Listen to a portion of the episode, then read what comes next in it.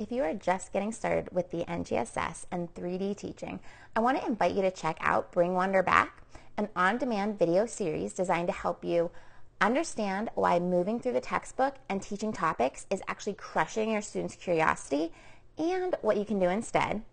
It's going to help you shift the work of learning where it belongs by building your understanding of explorations and discovery-based teaching practices. And finally, I'm going to help you take the first steps toward transforming your students into scientists through three D learning, which is really what the N G S S is all about. You can access this video series at i explore science slash wonder and get ready to bring wonder, engagement, and a love for learning back to your science class. All right, to the show.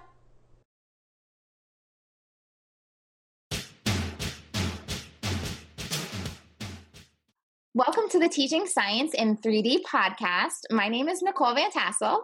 And I'm Erin Sadler.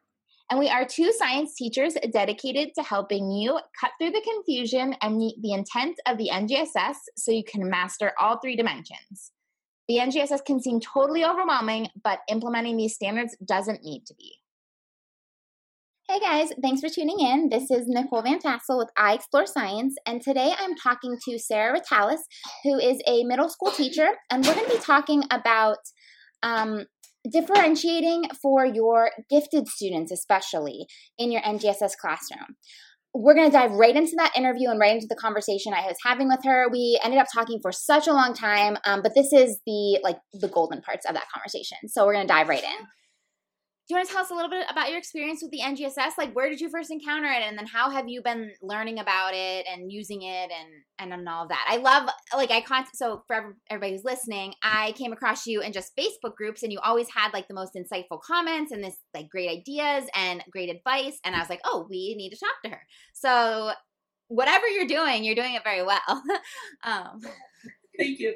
Um, I think some of it is that um, because I was – doing science, um, and because you start a parochial school, and with a parochial school, you just need a you just need a uh, provisional license. You don't have to do teaching mm-hmm. courses.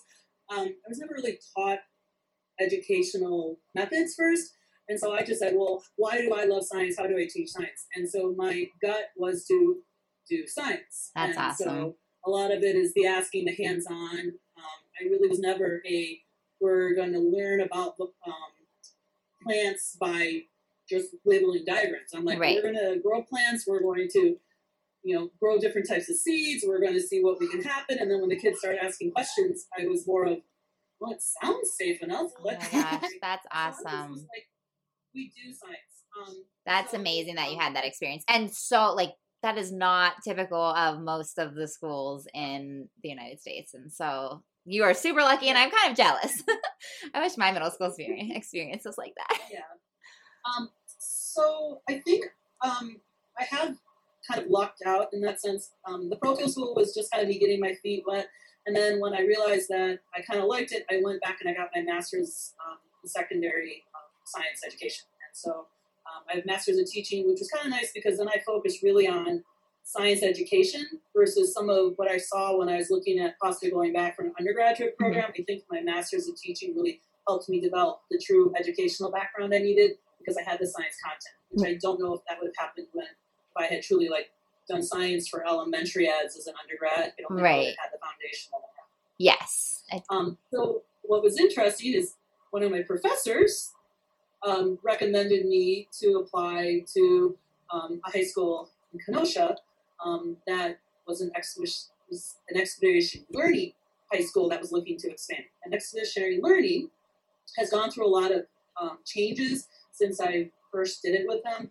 Um, they were like called originally Expeditionary Learning Outward Bound, and okay. they kind of morphed. Right now they call themselves E L. But the goal there is um, it's called an expedition, and that you learn by doing. And the structure of an expedition, um, you usually find a driving question, and you find an authentic audience, um, and that you have the students work on answering that driving question, developing something that will be showcased to that authentic audience, and then along the way, eighty to ninety percent of the lessons you do always tie back into that driving guided questions. And you go, hmm, doesn't that sound a lot like an N G S S story? Yes, exactly.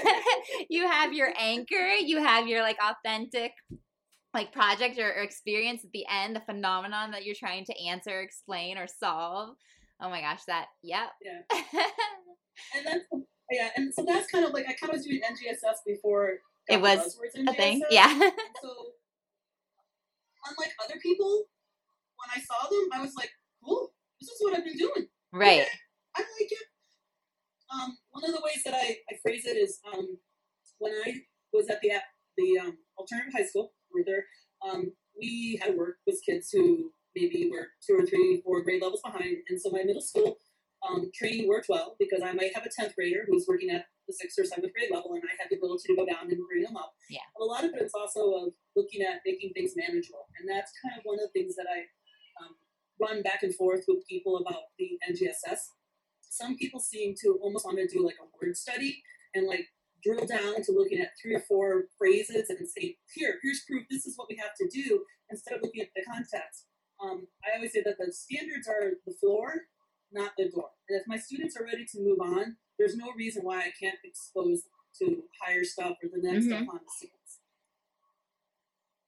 Um, but we want to bring all students up to that base level. That was like the goal of the standards. Yeah, but I don't say, they don't say, well, since it's not in the standards, you can't teach it. I'm like, well, if my students are ready to move on, right, I'm going to continue to teach the next part. And that's where we run into that heads up. Like, I know there's a point where I have to bring them up, but our students develop asynchronously. I'm not going to have every student just on baseline right. all the time. I'm going to have those. And what we run into is if we use it as almost the door where we can't go beyond that because the assessment boundary says they don't need to right. use formula and we're doing these laws. So then I'm never going to get kids prepared adequately for A P right. or accelerated classes. Who's ready to? We're going to get into the higher classes. Yeah. So a lot of it is also that exposure. And we need to use these um, the standards more um, wisely. And that it works both ways. So when I talk about the standards, one of the strengths is is that they try to develop a progression from the lowest grades to the highest grades. Yeah. And now that I'm in eighth grade, um, I've got students uh, who are anywhere between third grade and eleventh grade in ability. And so having the standards gives me some guidance. Like the high school, I have taught the high school, I kind of have resources I can pull that way. But when I have to backtrack beyond sixth grade, yeah. I will admit I'm not getting into my strengths and wheelhouses, and it's really nice that I can look. And when I'm looking for resources we're trying to put together, I can kind of see, well, these are the foundational skills. And if they don't have the skills for, from third grade, yeah. okay, we'll start that. Okay, if they have the third grade skills, okay, well, where's the next progression? Okay, this is what they need as a fifth grader. Do they have those skills? And it helps me more target what are the power standards that they need to build to get to where they are now or where they should be. Nice. Awesome. So we, um, I feel like in just in education in general, we do a lot of talking about like struggling learners or those who are like, um, you know, below grade level. But I know you have like ex- expertise in especially those, you know, like you said, the ones who are ready to move on, but those are typically, it's, they're not alone in the class. So like, how do you, like, let's just talk about how you differentiate for those like higher achievers. Um, what is the, what, what have you observed about like the experience of those students in N G S S classrooms or in, you know, classrooms that model that kind of learning? Um, well, my N G S S classroom, actually our eighth grade N G S classroom, because we were working together with the other teachers. Um, we really created a culture shock. Um, because we even know looking at the standards, the movement in, in math and English skills requirements for sixth and seventh is a jump, but from seventh to eighth is a major jump. A lot of these gifted kids really didn't have to try hard to get good grades. And so now they're realizing that to actually get the grades they're accustomed to, they will actually have to put in some efforts and critical thinking skills. And those mm-hmm. kids who maybe struggled a little bit to get their B's, they're the ones who are on solid footing. So a lot of it actually is letting them know that the classroom is safe. Yes. Um, one of the downsides we run into with gifted kids is we have this stereotype that they're a straight A student and they're always perfect, and that causes unnecessary stress on them, and that they actually become risk averse. And yes. teaching them that a hard-earned B is worth much more to them than an easy A. Yes, and honestly, I can identify with that. I don't remember having to work until probably high school, and getting those first, like, you know, I think I failed a physics test once and it was just like, what? My life is over, you know? But, and, but even, even within a class and a lower risk activity, sharing ideas and stuff, sometimes you're a little hesitant. You don't want to be like look dumb because you're supposed to be a smart kid, especially in classes where everybody else is smart, you know, those honors classes. Like, you're like, oh, they're going to call me out because I said something stupid. Um, so some of the things that I do, because um, I don't have an honor science class, my kids are kind of clumped. We do use clustering though, so um, I'll have, some years I have one, which doesn't really work for clusters, and it's much harder to differentiate when I have just one gifted, but um, two years ago I had four or five in uh, class and then four or five in the other class, and this year I have the same thing where I have four in one class, five in the other, and so they actually then can provide um, a study buddy group, and so I can set them a task. Um, and they can then work together. And so first of all, with middle schoolers, they are social. So last year when I only had one gifted and talented, it was much harder to get her to want to do stuff because then she would feel like she was isolated. Now yeah. The kids are seeing it as an opportunity to push each other and challenge each other. And we call them kind of like the study groups and study buddies. Um, so that's one thing is, is strategically grouping them mm-hmm. to support each other. The other thing though is because it's middle school, um, again, I really stress to them that if they find the higher work too much, they can always choose to go back down to the regular level. And actually, I had one parent who requested me to take her gifted student because he had had, in her words, um, an unhappy experience in sixth and seventh grade science, and she wanted me to try to fix it before he went to high school. And so he actually would tell me, I don't feel confident that I can do this. And I'd be like, okay, you can try the regular stuff. And it was that constantly reassuring him that he could choose and have control, yeah, which is, works for, again, for both high and low. So when you have your students in these different groups, like what, what's everybody doing? Or like, how does, how does it work in these groupings? um, it works, it depends on the task. Um, so some of it is, the biggest one that I usually have to differentiate for is reading um, articles and math. And so what I usually do is that I will first find the grade level and below grade level. That's just how I have to differentiate. And then the next time I do the lesson, that's when I can usually add in the high level. If I can't do all three, there's just not enough time for me to get um, the middle, the high, and the low all together. So I do have to say you can't do it all at once. You okay. differentiate bits or bits. Um, so that's the first thing is that, um, for example, I had a very well-scripted, differentiated storyline um, two years ago, but then our district coordinator decided um, as part of um, changing or getting new curriculum, that we also then were going to teach in the letter order of the textbooks, even and refused to let me use the storyline anymore. So oh, I've been having to redevelop materials that now meet the developmental skills the kids have at different stages because we're teaching the content in different orders, and I'm still yeah. playing with well, this one still works. No, this doesn't work with the new assessment. Yeah. I'm in the process of rebuilding. And that's one of those where, again, people don't seem to get that it takes time to craft. And it's again, it's also you have to be kind to yourself. Whenever you're gifted, if you can get, if you can differentiate fifteen percent of your lessons, that's fifteen percent more than they would have had. Yeah. And that's where, and then the next year you have a fifteen percent, well now you can find another, and that you can kind of aim towards um, differentiating thirty, forty percent of your lessons. I don't differentiate every lesson. That would just be too much and overwhelm. And the kids don't always need that because a lot of it is also um, the critical thinking, kind of differentiate yourself. Yeah. Um, So like one of the things that I call is I, I call a lot of the stuff we do in N G S S accordion lessons, because when you when you give the kids a task of like constructing a model or writing a C E R, I can squish it down like an accordion to make it easy for lower kids by giving them more scaffolding, yeah. pounds, word banks. And for the higher kids, I can stretch it out by removing information or say, now, you know what, where's your rebuttal? Or you need to give me more evidence, or I need you to show me that this evidence you picked is significant, and I can give them higher expectations for data analysis. Yes. And working with without having to come up with whole new lesson plans or whole new resources, just adapting with the base from the base. Yes, and that's why I said think of it more as an accordion that I got the middle, and if I can stretch it a little bit to make yeah. it harder or squish it down to bring all the kids in, they can they can interact. And again, middle school peers are important. Communication is important, so think, pair, share. Um, also, one of the things that a lot of people don't notice is asynchronous development. That they're not all going to be strong all the time, and mm-hmm. it's okay if they ebb and flow, and it's okay if they go, you know what, Miss R, this unit on electromagnets just isn't really hitting me, so I'm going to not do the honors work, and then because you know, things.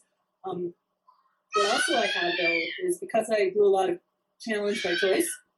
Um, is that I'll have quote unquote regular kids who go, I think I'm getting this. Can I try the harder stuff? And I'm like, try the first couple questions. If you get it right, go for it. That's awesome. Um, and, and the way we remove the risk is, um, well, the other thing that's a key thing is I don't punish the gifted kids for being gifted. Um, common mistakes that people make is they go, oh, you finished the worksheet. Congratulations, you get two more. Yeah. Um, so really, um, if it's like homework, um, the math I was able to find, um, because I had taught high school, I have um, Hewitt's conceptual physics um, problem workbook, which is algebra-based physics problems. So I don't have to worry about the honors kids only being geometry, but those word problems are much more complex, mm-hmm. and I can give them, instead of seven regular math problems that are based around the math concept, I can give them five of the more challenging word problems, and I can say, okay, work together. And it's great because they'll put out the dry erase boards, they'll kind of come up, we'll problem solve, and what I point out to them is that the math isn't challenging, it's the approach to solve the problems, because a lot of times it requires three or four or five steps. Right. And they can't be brute force. And that actually frustrated um, one of my students a couple of years ago, because he was super, super good at mental math, but he couldn't do mental math on the physics word problems because you had to do things like, oh, I have to calculate the potential energy when the wheel's at the top of this hill. Right. And then I have to figure out how far it went up the second hill. So I have to do this and convert that to kinetic. Yeah. He didn't like it at all. We, we went around in circles. circles and everything. He got mad because some of the quote unquote non-gifted kids were beating the pants off with him figuring out. And that's when I did those kids. Because it was the problem solving, not the math skills. Right. That was, that was the challenge. Um, same thing when we do, the other one I do, um, I'm a little braver, as they tell me, but Sarah's a little bit braver. Um, I'm like, make me an offer. If it sounds reasonable. So, for example, um, I had the kids do a model of an acrobat jumping to try to show changes in potential kinetic energy, and they have to prove to me that the energy was conserved, it was just transferred from one to another. And the kid goes, can I do it with a basketball shot? And I'm like, well, as long as you know the concept is that you're supposed to show me that the transfer of yeah. energy is. So, do go basketball. I didn't that's think awesome. That. He kind of self-differentiated for himself. Yeah, that's, that's awesome. Well, but see, that's some of the stuff that that people don't realize too is, yes, they're kids, but you don't talk down to them. Yeah. You have to find that when you're talking at their level and expecting, hopeful that they will get that maturity because they have to have that time to mull it over yeah. and think it through.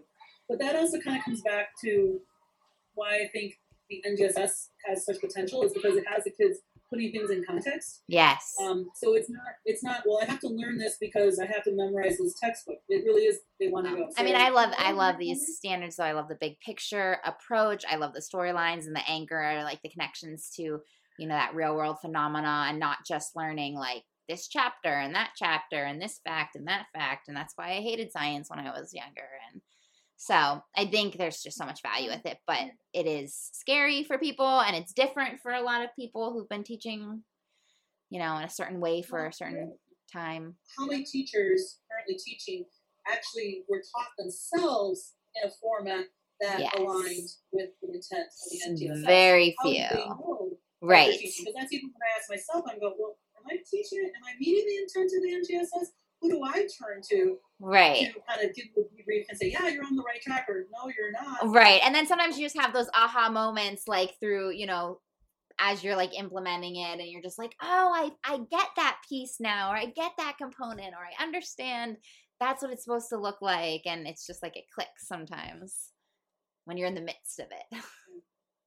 But anyway, thank you so much for taking your time tonight to talk with us. And, and if our listeners want to connect with you, um, I will put your Teachers Pay Teachers store in the show notes, and they can reach out to you there. Um, so Sarah is on Facebook as Sarah Ann, but I know her account is pretty private. She's um, involved in the N G S S for middle and high school science teachers Facebook group. If anybody um, is in there, you can you can definitely reach out to her there. It's her name is Sarah Ann, and I think it's like a little Lego person. Um, but otherwise, yeah, connect with her in the show notes. Um, find her Teachers Pay Teachers store, and you can use that as the um, as a place that you can connect with her initially. So thank you guys so much for listening, and I hope you walked away with some really good ideas about how you can well, how the N G S S meets the needs of all learners, but how you can, um, you know, adapt your lessons without overwhelming yourself to meet um, not just your like struggling learners, but also those who are ready to move beyond the base, you know, the base level that the standards outline. So thank you so much for tuning in, guys. I will talk to you guys later. Making sure that your lessons are three-dimensional isn't always easy. While you don't need to include all three dimensions every single day, you do want to make sure that each dimension is regularly addressed. I developed a really simple three D planner to help keep me focused. It helps me track which pieces I'm using in my daily lesson plans. It only takes me five minutes to fill out, and it helps me notice patterns in my own lesson planning. For example, when I first started using it, I noticed I wasn't including the cross-cutting concepts as often as I thought I was. Just by recognizing this, I was able to focus on this one piece and improve my lessons. Right now, you can grab the same template that I use for my own planning for free. Go to sadlerscience.com slash 3D planner to grab yours. That's sadlerscience.com slash 3D planner.